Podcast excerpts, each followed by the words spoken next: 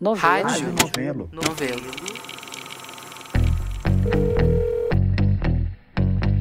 Tempo quente. Alô, Alô, Roberta? eu? Oi, Roberta. É Giovana Girardi, aqui de São Paulo, da Rádio Novelo, tudo bem? Tudo bem, Giovana? Tudo jóia. Eu vou viajar agora na quarta-feira e tava querendo organizar as coisas todas. É. Você já ouviu aí nesse grampo que eu sou a Giovana Girardi e que você tá ouvindo a Rádio Novelo? Falta dizer que esse é o Tempo Quente e que esse é o terceiro episódio da série. Então, se você ainda não escutou os dois primeiros episódios, melhor voltar lá pra tudo fazer mais sentido. Entendi. Então, Roberta, é uma viagem. Esse com quem eu tô falando no telefone antes da viagem é o Roberto Branco, o presidente da Associação Comercial e Empresarial de Santarém. E a viagem que eu ia fazer era pra lá. Quer dizer, começava lá. Eu vou, na verdade, passar por vários lugares aí na região. Minha ideia é discutir um pouco como que tá sendo essa questão da soja. Depois de conhecer a organização do lobby do agro em Brasília, eu queria entender como é que se articulam ali, no coração da Amazônia, as forças do agronegócio. Eu queria ver qual é o reflexo no campo das mudanças das leis ambientais. E também desse clima de liberou geral que piorou com os discursos do presidente Bolsonaro, apoiando atividades ilegais e desmerecendo o trabalho da fiscalização. A região sofre impactos tanto com as decisões tomadas em Brasília, quanto com a ação das forças locais. O que existe muito na região é muita fantasia. Um jornalismo que queira fazer uma coisa real, vem vai ver que não é o que se fala. E o grande problema do Brasil é a Amazônia ser olhada de fora para dentro e não de dentro para fora, entendeu? Entendi. E era justamente de dentro que eu queria olhar. Ok. Legal, Roberto. Obrigada pela atenção. Ah, disponha sempre.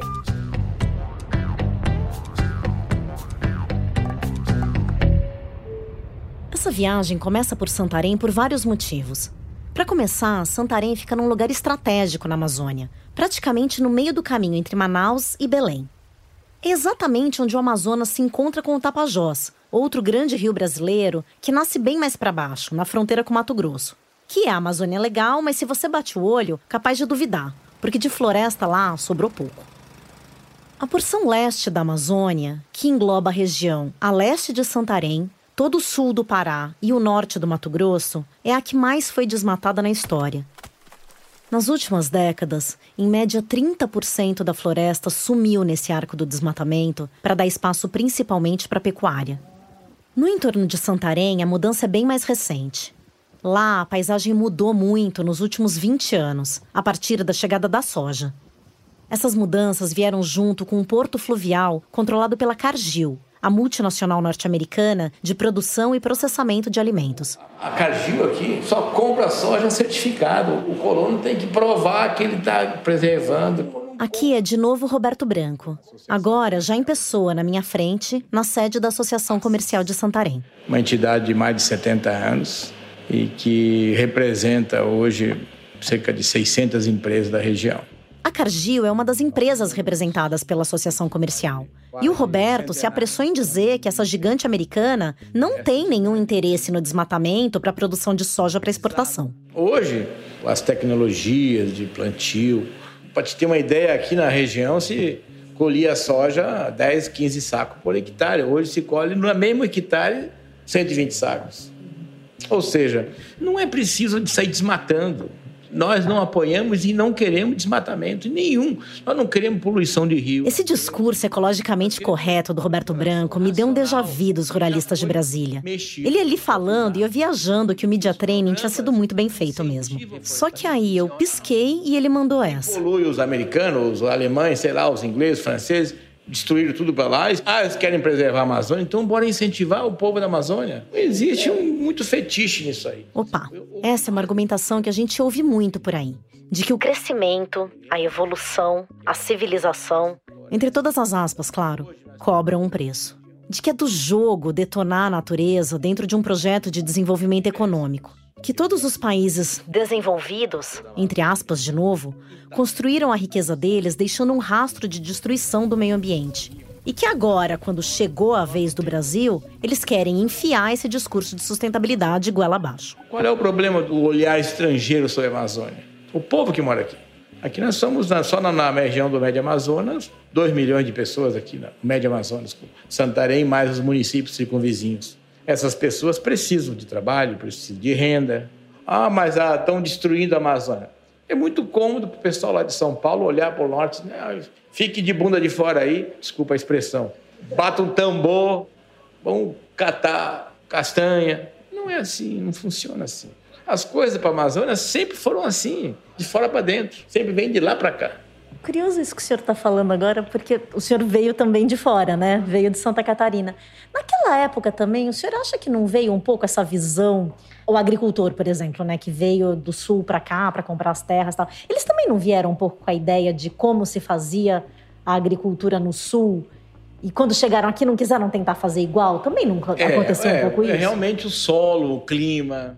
É, tem esse pequeno detalhe.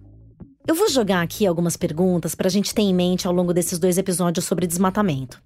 Assim, porque a gente vai falar de desmatamento agora, no episódio 3, e continua falando no episódio 4, tá?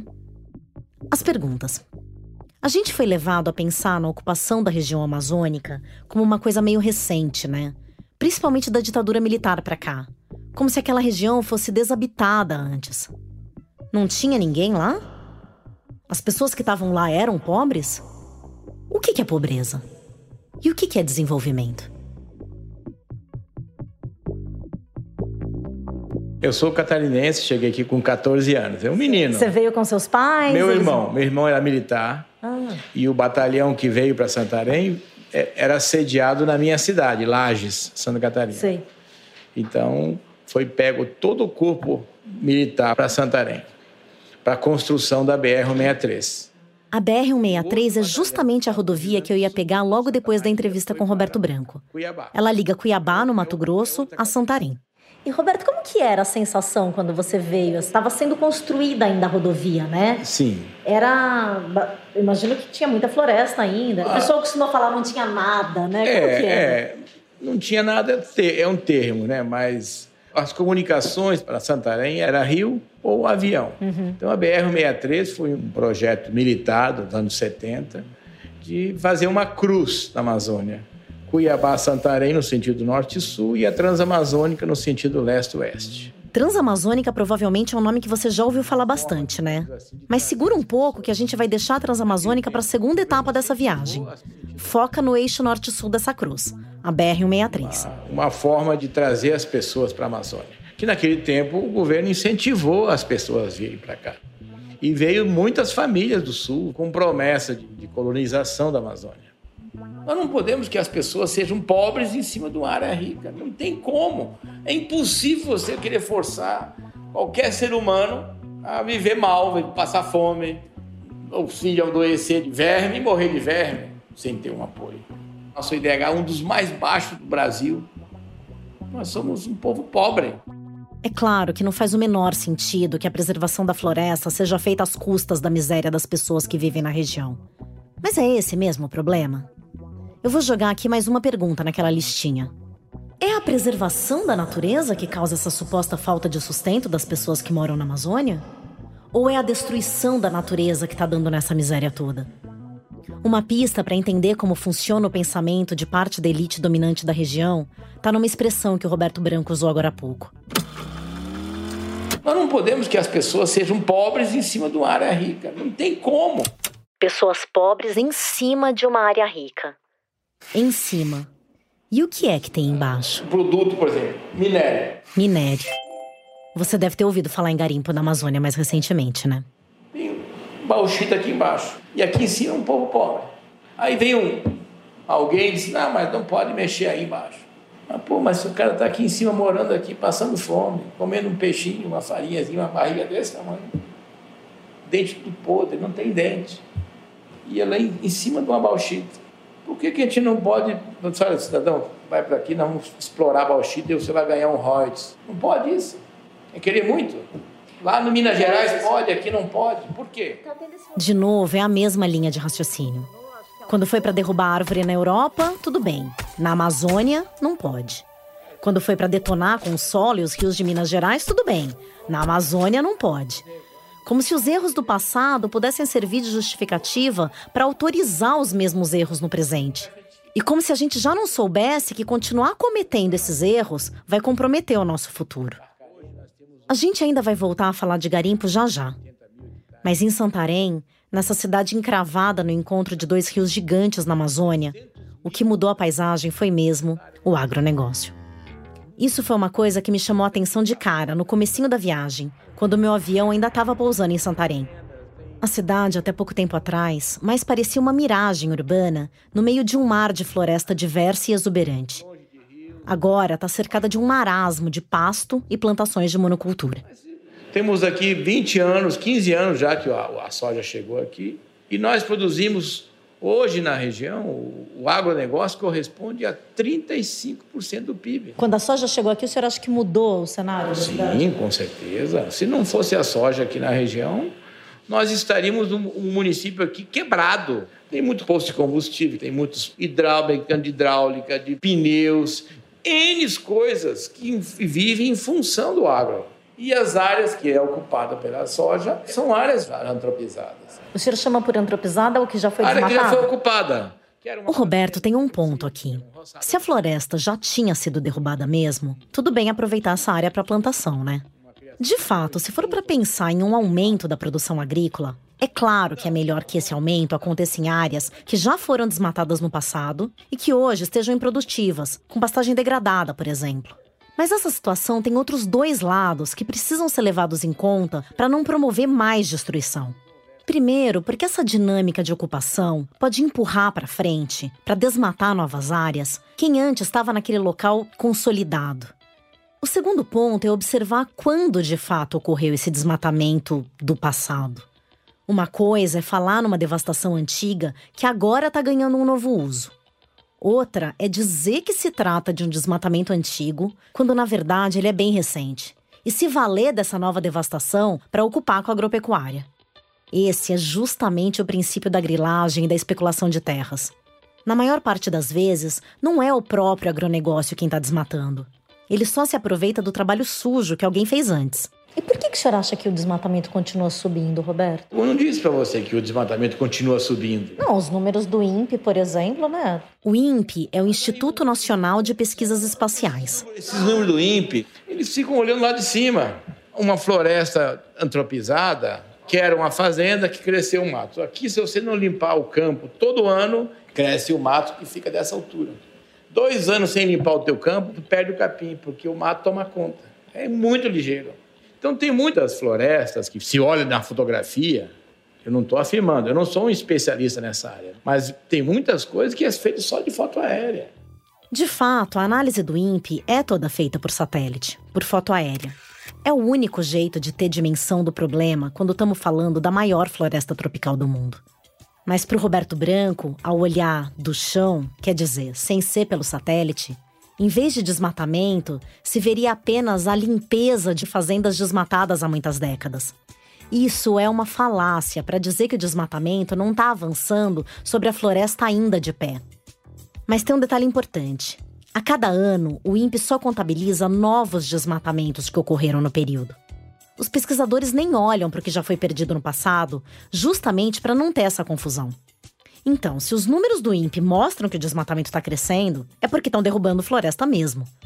O que os estudos do INPE também estão mostrando é que esse modelo de ocupação já transformou uma parte da região em um perigo para a humanidade. Quando a floresta vem abaixo em prol de um suposto desenvolvimento, o que o país está colhendo é uma derrota para as mudanças climáticas. Com aumento da temperatura, redução das chuvas e queda de. adivinha? Justamente da produção agrícola do país. Quem revelou isso foi uma cientista especializada em medir quanto a floresta está emitindo de gases que causam o aquecimento global. Eu sou Luciana Vanigatti, cientista do INPE, e eu coordeno o laboratório de gases de efeito estufa. Recentemente, a Luciana publicou um estudo na revista científica Nature que deu muito o que falar. Que mostrou que parte da Amazônia está mais emitindo carbono do que absorvendo. É isso mesmo que você ouviu. Em alguns pontos da Amazônia, ela está emitindo mais CO2 do que absorvendo. Como é que isso é possível? Vamos primeiro lembrar da aula de biologia no colégio. As plantas respiram como nós, absorvem oxigênio e soltam gás carbônico. Mas na fotossíntese, elas se alimentam do CO2. Quer dizer, elas absorvem o gás carbônico que está na atmosfera. E esse carbono acaba ficando armazenado nas folhas, troncos e raízes. Uma floresta tropical como a Amazônia guarda uma quantidade imensa de carbono. É por esse motivo que manter essa floresta em pé é considerado imprescindível para o combate ao aquecimento global. Porque ela ajuda a tirar da atmosfera o CO2 que a gente emite em excesso. Mas se as árvores são derrubadas, o carbono que estava guardadinho dentro delas vai para o espaço, piorando o clima. Só que o problema não para aí. As árvores que sobrevivem numa área que foi muito degradada também se enfraquecem e, com o tempo, passam a absorver menos carbono do que antes. É exatamente isso que a Luciana e a equipe dela conseguiram calcular. Então, quando a gente fala que hoje a Amazônia é uma fonte de carbono, é porque as atividades humanas, principalmente desmatamento e queimadas, superam em três vezes a capacidade que a floresta tem hoje de absorver carbono. Os pesquisadores dividiram a Amazônia em quatro regiões: Nordeste, Noroeste, Sudeste e Sudoeste. E sobrevoando vários trechos desses territórios, eles coletaram amostras de gases na atmosfera. No trabalho, eles também avaliaram outros indicadores, como a evolução da temperatura e da quantidade de chuva. Isso tudo ao longo de nove anos. E o resultado foi uma surpresa muito grande. Nós encontramos uma correlação muito forte entre desmatamento, emissão de carbono, isso não é surpresa. O que foi surpresa foi o impacto que isso tem na precipitação, né, na chuva e na temperatura. E o principal impacto é na estação seca. A estação seca ela está perdendo de chuva uma quantidade proporcional ao tanto que está desmatado. Só que os dados do estudo da Luciana foram coletados só até 2018. E o desmatamento só aumentou de lá para cá. Olha, 2020, né? Eu já estava aqui em casa escrevendo o artigo. E aí, em todos os jornais, aparecia aquele monte de imagem de fogo, animais morrendo. É muito difícil você ser um cientista climático e você saber que isso é um suicídio, isso é uma destruição do Brasil e você está na sua casa, incapaz. Estamos num momento em que o Congresso Nacional não quer escutar a ciência, onde quem está no executivo tomando decisões não quer escutar a ciência. Você está sabendo que o que nós estamos fazendo vai cavar um desastre para o Brasil. Nós já vimos em 2020 um início de desastres, né? Desastres grandes como tempestade de areia, que é uma coisa de deserto, aconteceu no Brasil inteiro, por culpa desse desmatamento desenfreado. Esses alagamentos generalizados não são uma catástrofe, que nós não temos nada a ver com isso, nós temos tudo a ver com isso. A falta de chuva, hoje nós estamos pagando uma conta de luz caríssima por culpa dessa decisão de desmatar, desmatar, desmatar. Decisão de quem pensa que floresta é desperdício de terra de que a única maneira de se fazer dinheiro é destruindo a floresta e botando lá ou gado, ou soja, ou milho. Hoje, o maior problema que a gente enfrenta é realmente não ter uma fiscalização efetiva. Os números mostram que o ano passado, o Ibama não usou nem a metade do orçamento que ele tinha para fiscalizar. No ano retrasado, só 2% dos crimes ambientais foram penalizados. Então, isso é um estímulo ao crime ambiental muito grande. Eles, nessa confiança de não serem penalizados, estão mais agressivos do que nunca no desmatamento e nas queimadas. E é o que a gente está vendo nas nossas medidas. Lá na região Nordeste. Quando você fala Nordeste, é tipo Santarém para leste. É Exatamente. Né? Nessa região aí, 37% desmatada, perdeu 34% de chuva e a temperatura aumentou 1,9 graus Celsius, quase 2 graus, o dobro da média mundial, considerando que nós estamos falando de floresta amazônica e região tropical. Esse é um número assustadoramente muito alto. Quando a gente olha a região sudeste, ela está 28% desmatada e perdeu 24% de chuva mas o pior de tudo na região sudeste foi o aumento de temperatura. O aumento foi de 2,5 graus e meio nos meses de agosto, setembro, outubro. Em agosto do ano passado, eu visitei a região Nordeste e andando de avião. Quando você olha, a impressão que você tem é que a lei brasileira lá está às inversas. Né? É 80% desmatado e 20% preservado. Aí você vê aquele mar de soja e uns pedacinhos de floresta. E eu vi quatro áreas recém-desmatadas ali. Aquilo, fora da Floresta Nacional do Tapajós, virou um mar de soja. Um mar de soja. Dias depois de falar com a Luciana por telefone, eu também vi esse mar de soja pela janela do avião quando eu estava pousando em Santarém. E Santarém era só o ponto de partida da viagem. A 163 ela pega carona com a Transamazônica de Europa. Depois de falar com o Roberto Branco, da Associação Comercial de Santarém, eu me encontrei com os meus companheiros de viagem que iam encarar a BR-163 comigo. Iam ser mais de sete horas de estrada. E eu tive a sorte de pegar uma carona com uma turma peso pesado, que conhece tudo sobre a Amazônia. O primeiro era o Carlão, o Carlos Alberto Cardoso de Noronha. Um motorista bom de papo, nascido em Santarém e que conhece tudo dentro e fora das estradas da região. Santarém é uma cidade que ela é polo, né? Estão todo o Baixo Amazonas vive em torno de Santarém. O segundo talvez já seja um velho conhecido seu. Pelo menos se você ouve os créditos do Tempo Quente até o final. Mas a ideia era asfaltar a BR justamente para trazer a soja para o porto. É o jornalista Cláudio Ângelo, que, como eu, cobre ciência e meio ambiente há mais de 20 anos.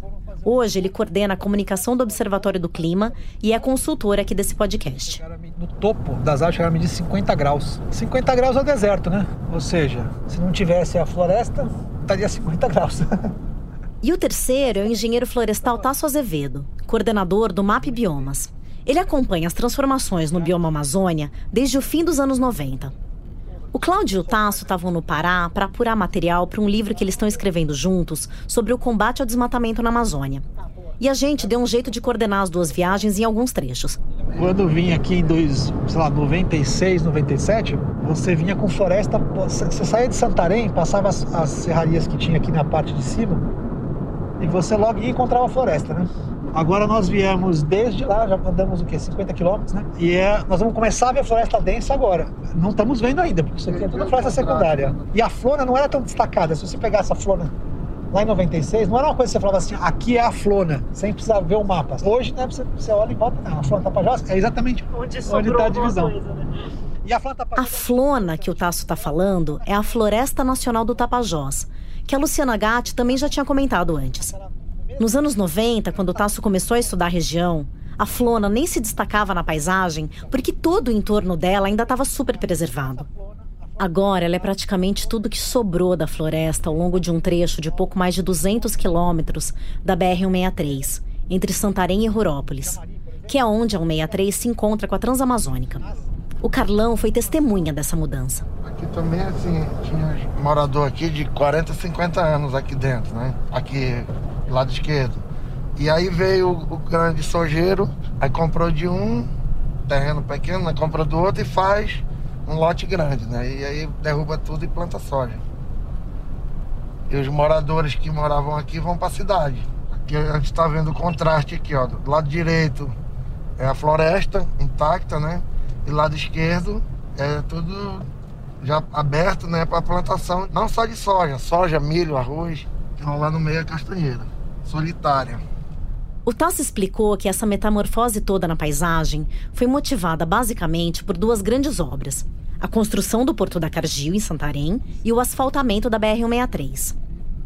A estrada foi aberta durante a ditadura mas o trecho no Pará ainda não tinha asfalto até o começo dos anos 2000. Nos anos 2000 eles começaram a fazer o porto ali, mas não era para fazer soja daqui, era para pegar a soja que vinha lá do, do norte do Mato Grosso. Aí eles pensaram, bom, mas dá para fazer isso, então bora fazer também na Santarém. Era literalmente é, vamos plantar nessa região toda aqui. Aí, essa conversa começou ali.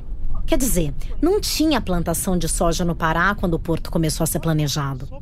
A justificativa para fazer a infraestrutura era escoar a produção do Mato Grosso para o exterior. Mas, já que o porto estava ali. O pessoal vai começar a plantar aqui, porque você vai ter um porto aqui na frente. Ótimo, né? Quando se teve a ideia de fazer o asfaltamento, gerou um, uma corrida para cá. Então, a gente olha as imagens de satélite e você vê claramente. A partir de 2002, ele explodiu. explodiu o desmatamento aqui na região, que era a turma toda vindo ocupar vindo ocupar a BR-63, porque o BR-63 é o novo Eldorado. Vai asfaltar, vão produzir soja aqui para exportar lá na frente. E aí a gente teve muito desmatamento. No episódio passado, eu já tinha comentado que nessa época, o começo dos anos 2000, o desmatamento estava explodindo na Amazônia, lembra? Em 2004, o desmatamento chegou à segunda pior taxa desde o início do registro, em 1988, e ultrapassou 27 mil quilômetros quadrados. Você sabe o que isso significa? É praticamente o estado de Alagoas inteiro, desmatado em apenas um ano. Era o comecinho do primeiro mandato do governo Lula, e a ministra do Meio Ambiente era Marina Silva. Ela própria, uma mulher amazônida com uma história de luta pela floresta. O Tasso Azevedo trabalhou no Ministério com a Marina justamente no plano de prevenção e combate ao desmatamento. E uma parte importante desse plano dizia respeito justamente ao asfaltamento da BR-163. Bom, se vai fazer o asfaltamento da estrada, que tem uma lógica econômica, mas para não virar um desastre, porque a gente sabia que estrada acarreta desmatamento, como fazer de uma forma diferente. Então, Agora, como é que faz para segurar a motosserra? Porque proibições para isso já existem. Uma das estratégias do plano do Ministério do Meio Ambiente foi criar um grande mosaico de unidades de conservação. O maior mosaico de unidades de conservação federais foi criado aqui. Quando o Tasso me falou de unidades de conservação, eu lembrei de uma entrevista que eu fiz quando eu ainda estava planejando essa viagem para a Amazônia. O Maurício Torres, que é geógrafo e professor da Federal do Pará, me explicou por que as unidades de conservação funcionam para conter o desmatamento. E tudo tem a ver com essa dinâmica de especulação fundiária e grilagem que a gente estava falando. Por que, que, o, que o desmatador chega no limite dessa área protegida e para de derrubar? Será que é por consciência ambiental? Fala, pô, aqui começa um, uma floresta nacional, derrubar aqui é chato, né? Acho que eu vou para outro lado. Com certeza não é isso. Então por que funciona? Porque desmatamento não acontece sem grilagem. A intenção do desmatamento não é, no momento em que ele acontece, diretamente a produção. Se a gente pegar os principais desmatadores da BR-63, a gente vai ver que os principais desmatadores nunca tinham engordado um bezerro e nunca tinham plantado um grão de nada. E por que, que eles desmatavam? Para vender a terra. O desmatamento é um instrumento de controle territorial. O desmatamento é como o grilheiro se apropria da terra. O asfaltamento da rodovia aqueceu demais o, o mercado de terras. E, e, se a gente for lá, você vai ver que a terra desmatada, às vezes é, é duas, quatro, até dez vezes, até vinte vezes mais cara que a área de floresta.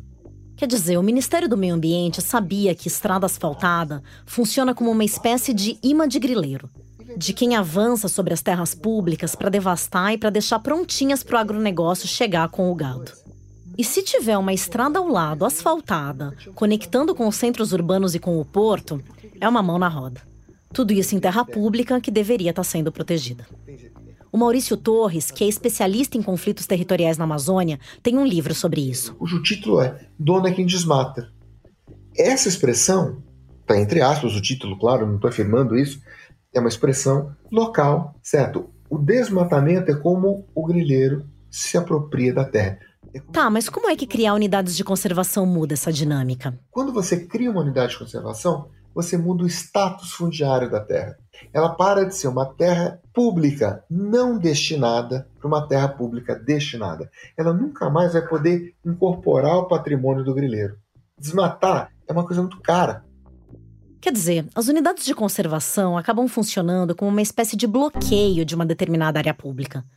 Tentar vender e grilar um terreno desses fica bem mais difícil, o que também desincentiva o desmatamento dessas áreas. Agora, claro que só dar o rótulo de unidades de conservação não resolve o problema.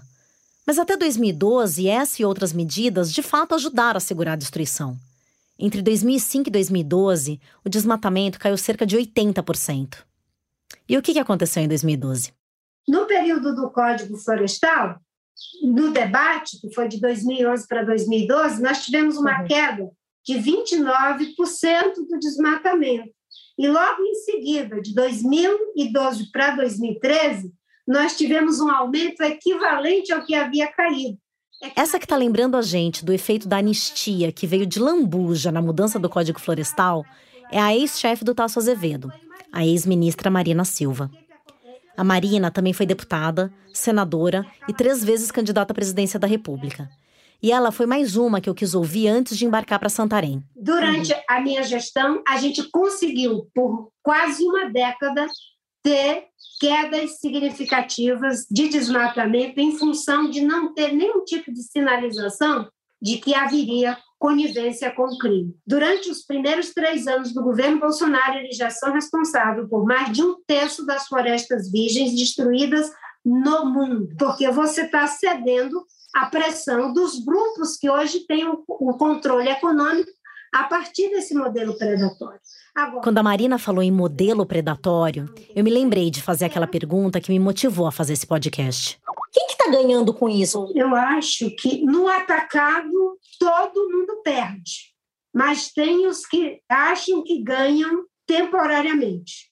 Pois é, tá todo mundo perdendo, mas tem quem se iluda pensando que está ganhando. O Brasil só é um grande produtor de proteína animal e grande produtor de grãos porque é uma potência hídrica. E só é uma potência hídrica porque é uma potência florestal. No atacado, todo mundo perde, a humanidade, o planeta e, particularmente, o Brasil e a América do Sul. No longo prazo, todos seremos prejudicados. Todos seremos prejudicados, até os grileiros e parte significativa do agronegócio. Agora, existem aqueles que ganham politicamente, que é fazer o discurso que rende voto. Quando você sinaliza que quem roubou terra pública, terra indígena, fez um desmatamento ilegal, jogou capim, depois bota lá umas cabeças de gado para dizer que tem uma atividade ali, e o Congresso vai lá e faz uma medida provisória regularizando essas áreas, dando a ele um título definitivo, você está incentivando mais desmatamento. A Marina se refere aqui a uma coisa que a gente citou no fim do episódio passado o esforço recorrente no Congresso para mudar leis de modo a beneficiar quem invadiu e desmatou ilegalmente áreas na Amazônia. Esse exemplo que ela está dando é de alguns anos atrás, mas agora está rolando uma nova tentativa de mudança nas regras da regularização fundiária. Os bandidos que estão até hoje invadindo área pública, derrubando, tirando madeira, depois fazendo plantação é, de capim, botando gado, depois é legalizado, sabe o que, que eles fazem? Eles vendem para os grandes produtores de soja. E aí eles se escondem atrás dos ilegais, dos madeireiros, dos fazendeiros predatórios, porque eles dizem: não, nós não compramos áreas ilegais. Eles compram depois que a terra foi legalizada. Quem legalizou? O Congresso Nacional, que legalizou 47 milhões de hectares de terra roubada. Tem gente que ganha muito dinheiro com isso. Aqui é Rurópolis, a cidade, né? Então esse aqui é o primeiro O Carlão ligou a seta para a direita e espantou os meus devaneios. A gente saiu da 163, né? E já entrou na Transamazônica. E aí a 163 pega, une na Transamazônica até no quilômetro 30. As duas rodovias numa só. Duas rodovias numa só. Isso porque a BR-163 deságua na Transamazônica em Rurópolis. E as duas se juntam numa só rodovia até o quilômetro 30. Daquele ponto em diante, as duas rodovias voltam a correr separadas. A 163 desce para o sul, em direção ao Mato Grosso, e a Transamazônica segue para oeste, para o Amazonas. O curioso é que nesse trechinho de duas rodovias numa só, a estrada fica mais estreita. Na janela, a gente vê mais floresta do que antes mas é uma florestinha frágil, disputando espaço com um passo também bem michuruca. E do 30 até no 60 tá no chão ainda. Aí do 60 até Europa já tá, tá no asfalto. De vez em quando a gente vai ver um trecho assim de 4, 5 quilômetros de chão ainda. A gente ia seguir por mais 150 quilômetros até Itaituba. O Carlão lembrou que foi num desses trechos de chão, de terra batida, que aconteceu um episódio bem emblemático de um dos piores momentos da crise sanitária da Covid-19 no Brasil. A imagem que chamou a nossa atenção no final de semana: a enfermeira e um motorista de ambulância que precisaram empurrar uma maca de uma paciente com Covid-19 por quase dois quilômetros em uma estrada de terra. Tudo aconteceu depois que o veículo ficou preso em um congestionamento de caminhões. Esse congestionamento de caminhões que obrigou a enfermeira a descer da ambulância e empurrar a maca da paciente pela estrada era, na verdade, um protesto. Um protesto de caminhoneiros que transportam grãos por melhores condições da estrada. O movimento nesse trecho da rodovia cresceu muito na última década, depois que foi construído um porto em Miritituba, que é um distrito de Itaituba, bem onde a Transamazônica se encontra com o rio Tapajós. É para lá que os caminhões levam os grãos para exportação. Agora, toda essa infraestrutura que falta nas estradas sobra nos postos de gasolina no quilômetro 30, que fica bem onde a Transamazônica e a BR-163 se separam de novo. Pô, mas agora é era hora de um É, banheiro. da- daqui, é, eu vou parar no posto. Daqui a Taituba é, é 30 quilômetros, por isso que aqui é apelidado quilômetro 30, né? E, e pra cá, pra esquerda, vai pro Mato Grosso, a saída. O Carlão, não sei se você costumava passar aqui antigamente, mas me disseram que esse monte de posto de gasolina que tem aqui agora não tinha, né? não tinha, né? no, no caso, olha, um posto desse, desse tamanho aqui, nem em Santarém não tem. Esse posto aqui veio do Mato Grosso só para atender caminhoneiro, né? Aí só aqui no 30 só tinha um posto, hoje em dia tem quatro. Quantidade de caminhão que tem aqui dentro. E olha esse monte aqui, Uhum. abastecendo. Eles abastecem e entram pro pátio, da onde eles têm aqui, tem restaurante, tem banheiro, tem internet. Aí aqui é como se fosse um hotel aqui dentro.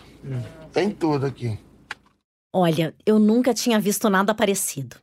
Só nessa área relativamente pequena de entroncamento de duas rodovias, tem quatro postos de gasolina gigantescos. Eles conseguem servir ao mesmo tempo milhares de caminhões.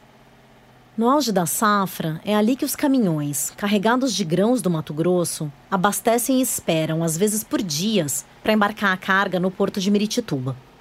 A gente fez um pit stop ali para tomar uma água, usar o banheiro, mas também para saciar um pouco a nossa curiosidade. Saber se topa dar um depoimento pra gente. Na hora, meu. Opa. Esse é o Jerônimo de Souza, frentista de um desses mega postos de gasolina, que topou conversar com a gente. Eu acho que ele tá com uns 5 anos aqui no comércio, esse posto. Você trabalha desde o começo aqui, Desde o começo. Como que é o movimento quando tá na época da... Quando tá no tempo da safra aqui, dá 600 carretas por dia aí. O pátio aqui tem dia que não tem nem como entrar, que fica carreta. Mas ali na, na triagem cabe mais de mil, né? Cabe. E aqui, de bomba, tem quantas? 60 bombas. Nossa. E é tudo o pessoal que vai levar pro porto. Isso. Nós tem três contratos aqui, Cagil, Mage e Bug, se eu não me engano.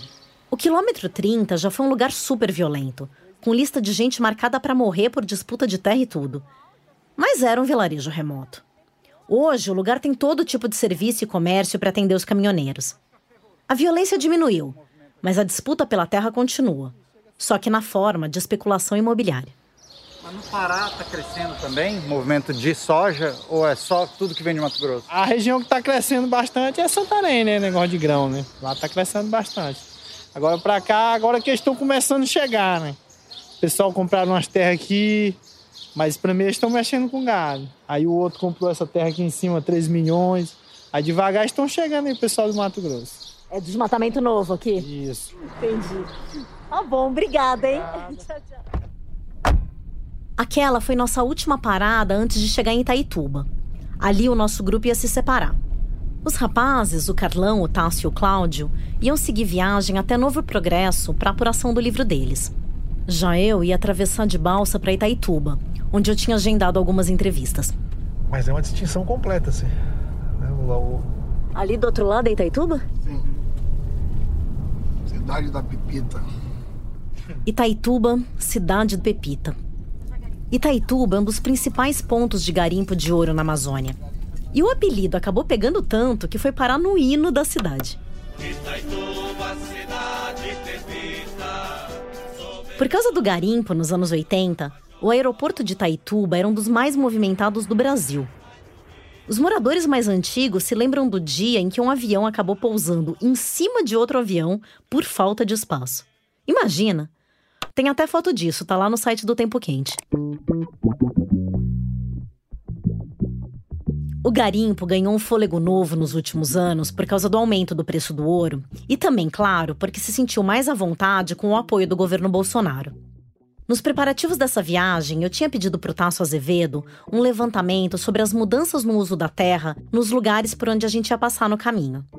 E entre os dados que o Tasso levantou na base do Map Biomas, consta que a área do garimpo cresceu 20 vezes na região da nossa viagem entre 85 e 2020.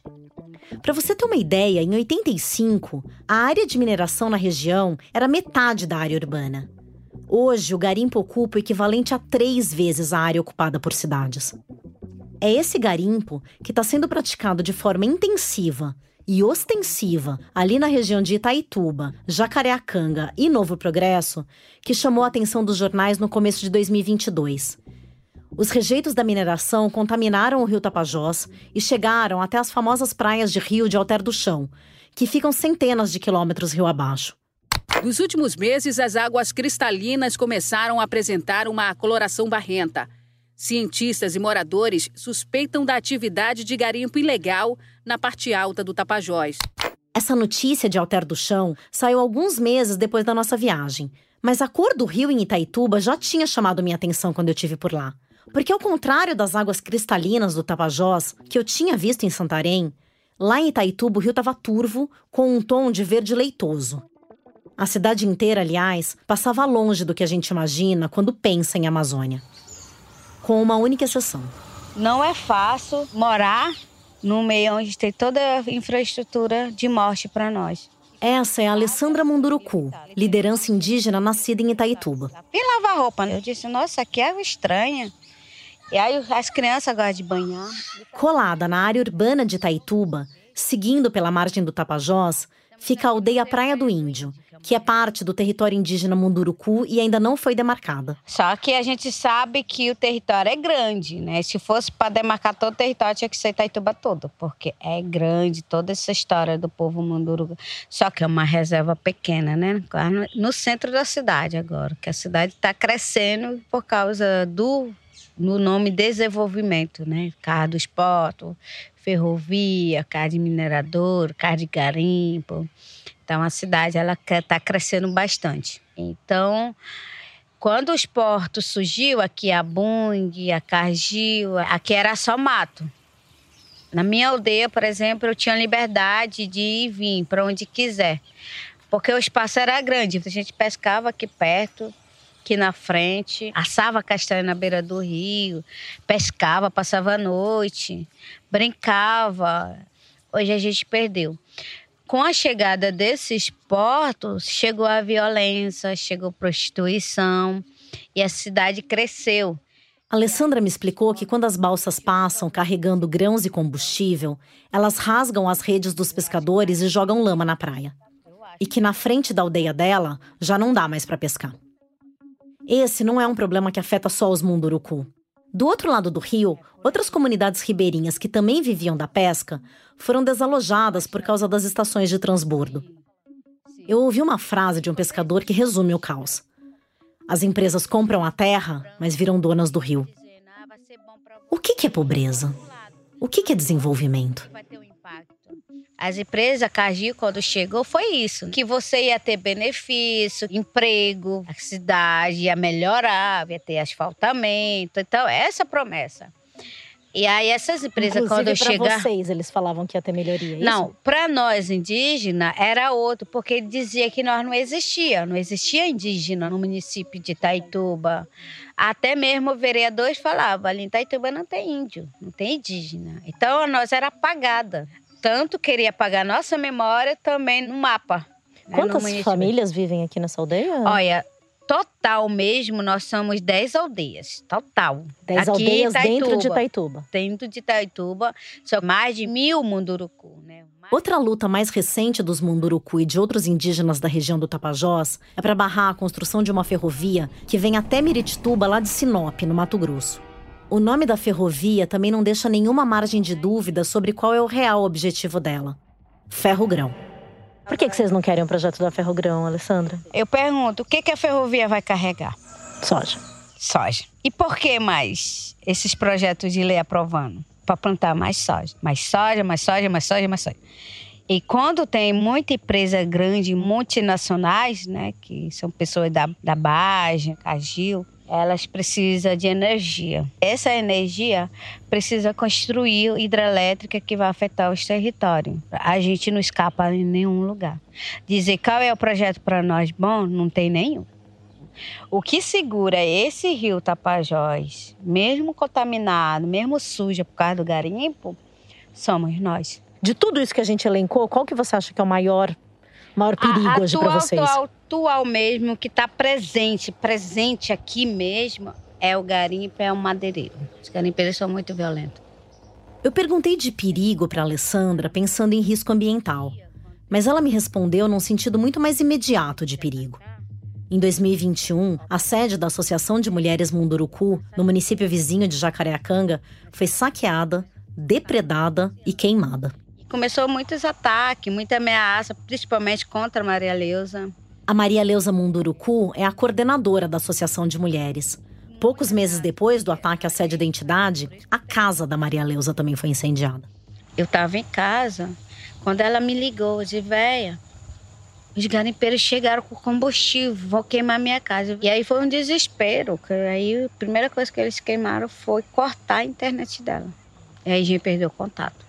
Eu não gosto de falar sobre isso, Não, não. tá Pra certo, mim é desculpa. ela que A verdade é que a criminalidade naquela região se confunde com o próprio poder público. Ó, é, são pessoas que trabalham na prefeitura, né? São pessoas que é ligada a garimpo já. Já tem acesso a garimpo, a toda a informação toda, então... Tudo bem, senhor prefeito? Tudo bem. Eu quis falar com o prefeito de Itaituba, não só porque ele tem um nome praticamente predestinado para aparecer num podcast sobre clima. Valmir Climaco. Mas porque ele é um desses personagens incontornáveis. Numa pesquisa rápida no Google, você pode ver que não falta polêmica envolvendo o nome dele. O primeiro resultado no Google, consultando agora, é a repercussão de um vídeo que ele postou nas redes sociais dele, comemorando, com todas as aspas possíveis, o Dia Internacional da Mulher em 2022.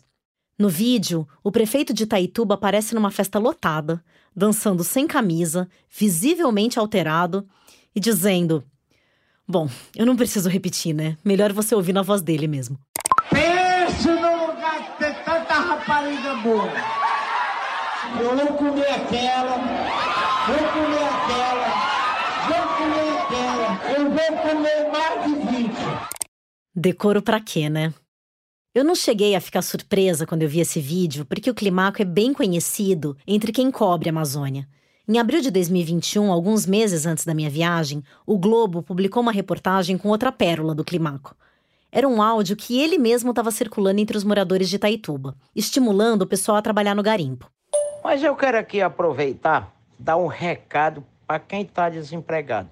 O município de Itaituba nunca se viu o ouro tão caro, tão bom de preço que nem nesse momento. No final da mensagem, ele manda um recado especial para as mulheres. Você que tem um marido preguiçoso, só para você ter uma noção, é 30 gramas de ouro que uma cozinheira ganha no garimpo. E ela ainda lava a roupa dos garimpeiros e ainda recebe um dinheirinho. E se ela for solteira, ainda faz outra coisa e ainda ganha outro dinheirinho. Se ela for solteira, faz outra coisa e ainda ganha um dinheirinho. Eu perguntei desse áudio para ele. Porque o pessoal eh, dizia que o incentivo. Mas lá em São Paulo não tem cabaré? Não tem prostituta? Claro. Ou não? Claro. É, não é nada demais o garimpo ter. Todo lugar aqui tem prostituta bonita que anda em carro novo, a coisa mais linda. O Climaco fala de prostituição como se fosse conto de fadas. E não é só nesse assunto que ele parece viver numa realidade paralela. O garimpo e o madeireiro são as únicas atividades na Amazônia que não destrói. Eu conheço garimpo que está com 10 anos que parou. E já virou tudo. Ninguém vê mais aonde trabalhou com garimpo. Então o senhor acha que o garimpo não causa problema ambiental? Nem o garimpo, nem o madeireiro. Que são justamente as duas atividades que o É, senhor é faz. as duas atividades que está dando dinheiro agora. Eu achei importante ouvir o Climaco porque ele defende sem papas na língua todas as atividades que vêm colaborando com a degradação da Amazônia. E não só para mim ou nos grupos de zap. Ele é um ator importante do lobby do garimpo em Brasília. A riqueza do senhor veio do garimpo. Não, eu não me considero um homem rico. Mas minha riqueza sou um homem muito trabalhador. Peguei malária, garimpo, madeira, exportei madeira. Tenho minhas fazendas, mas sou um cara bem de vida. A minha família é bem de vida. Mas trabalha todo dia e sou garimpeiro, sou apaixonado por garimpo.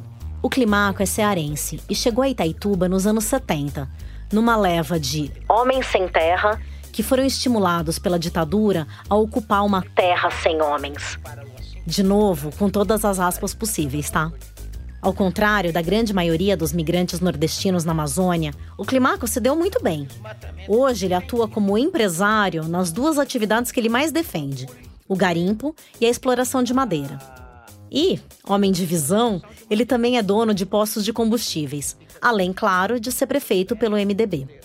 Só que o Climaco coleciona multas do IBAMA, da Agência Nacional de Mineração e até da Agência Nacional de Aviação. Peguei uma multa, mas não era dano de propriedade minha. Já provei e já foi absolvido. Ele também é investigado por associação com o narcotráfico, depois que mais de 500 quilos de cocaína foram encontrados numa propriedade dele. Provei que eu não tinha nada a ver com aquilo. E ficou famoso por ter incitado moradores de uma área reivindicada pelos indígenas Munduruku a receber os técnicos da FUNAI a bala. Tem nada a ver essa situação com o que estão falando na imprensa. O Climaco tem pelo menos 11 processos tramitando contra ele por crimes como desmatamento, transporte de madeira sem autorização, fraude, improbidade administrativa.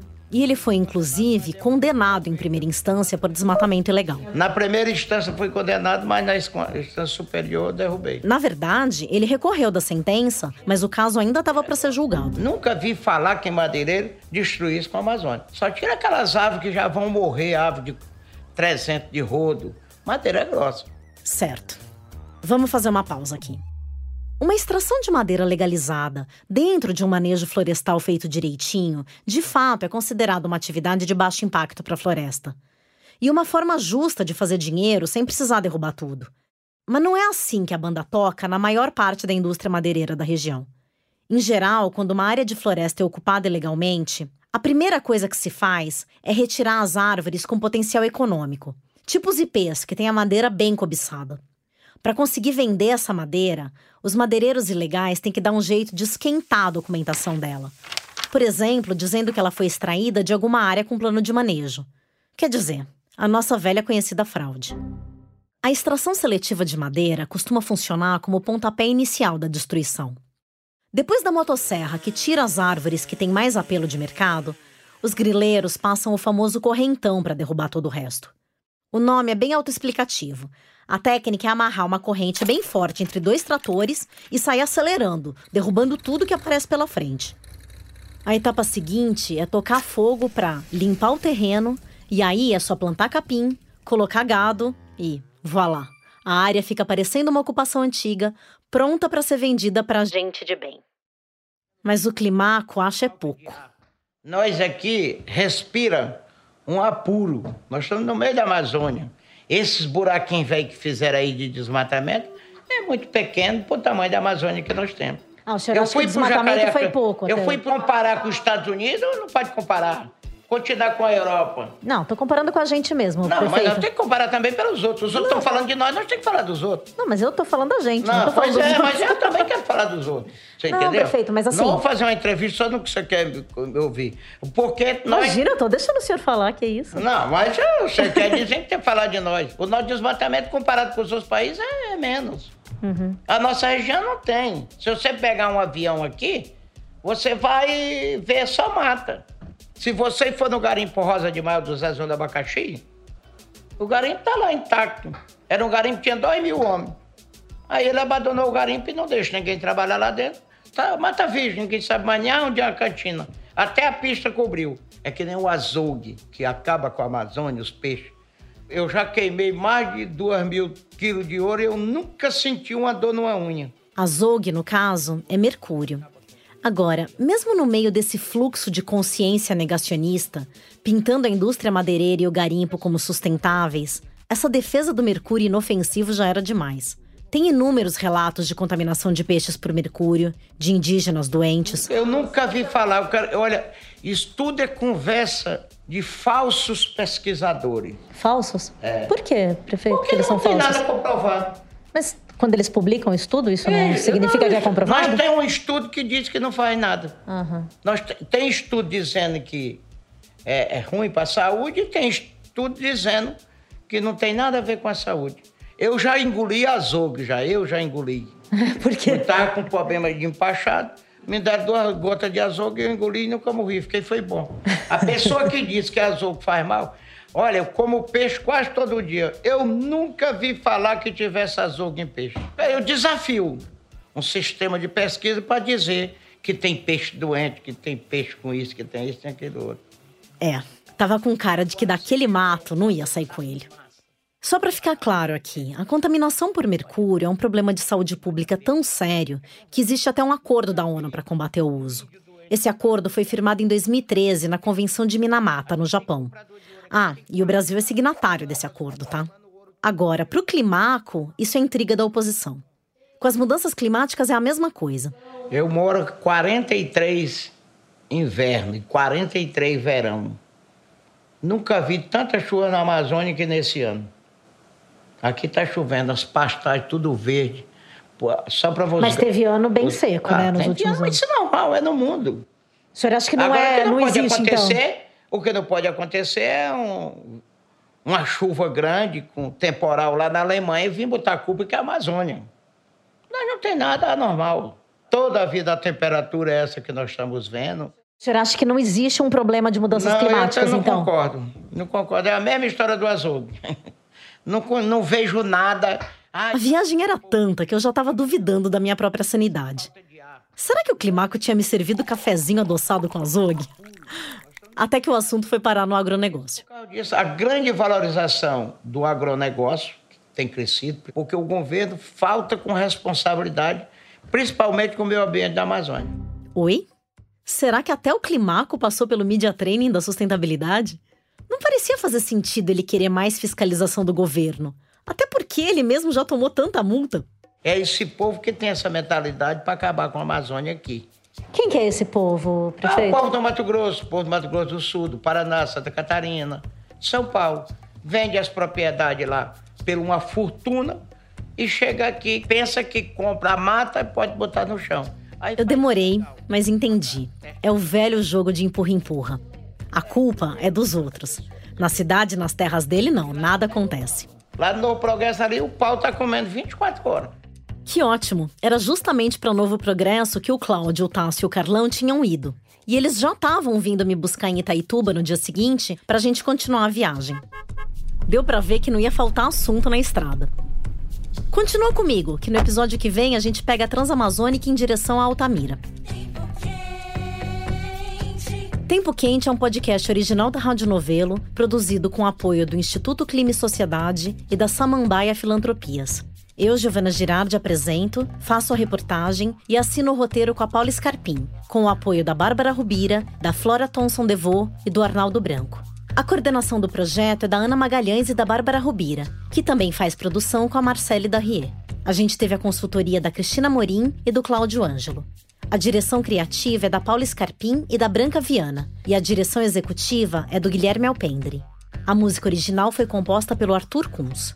A edição é do Luca Mendes e a sonorização é da Júlia Matos e da Paula Scarpim. A direção de locução é da Mica Lins. Nós gravamos na Confraria de Sons e Charutos. Neste episódio, tivemos apoio para reportagem em Itaituba da Ítala Nepomuceno e apoio de produção da Clara Reustab. Nossos transcritores foram Laura Reustab, Natália Taide, Nino Bloch e Pedro Gutmann. A checagem é do Emerson Kimura. A mixagem foi feita pela Pipoca Sound. A estratégia de promoção e distribuição fica por conta da Juliana Jäger e da Fê Cris Vasconcelos. As redes sociais são da Bia Ribeiro e do Eduardo Wolff, com o designer Matheus Coutinho. A edição de nosso conteúdo em vídeo é da Thaís Fernandes. Nossa identidade visual foi elaborada pela Natasha Gompers e o nosso site foi feito pela Paula Carvalho e pela Amanda Gedra. Nesse episódio, usamos áudios da TV Record, TV Globo, do canal da Prefeitura de Itaituba, da TV afiliada e do jornal O Globo. Na apuração desse episódio, a gente ouviu muito mais gente do que aparece aqui. Então queria agradecer também a Anderson dos Santos Costa, ao Silene Magalhães Cardoso, Antônio Carlos Abreu da Silva, Antônio da Silva Damasceno, Caetano Scanavino, Conceição Fonseca Pantoja, Edilberto Sena, Edivaldo Matos, Jurandir Alves da Silva, Laura Cristina de Souza Chagas e Pedro da Gama Pantoja. Obrigada e até semana que vem.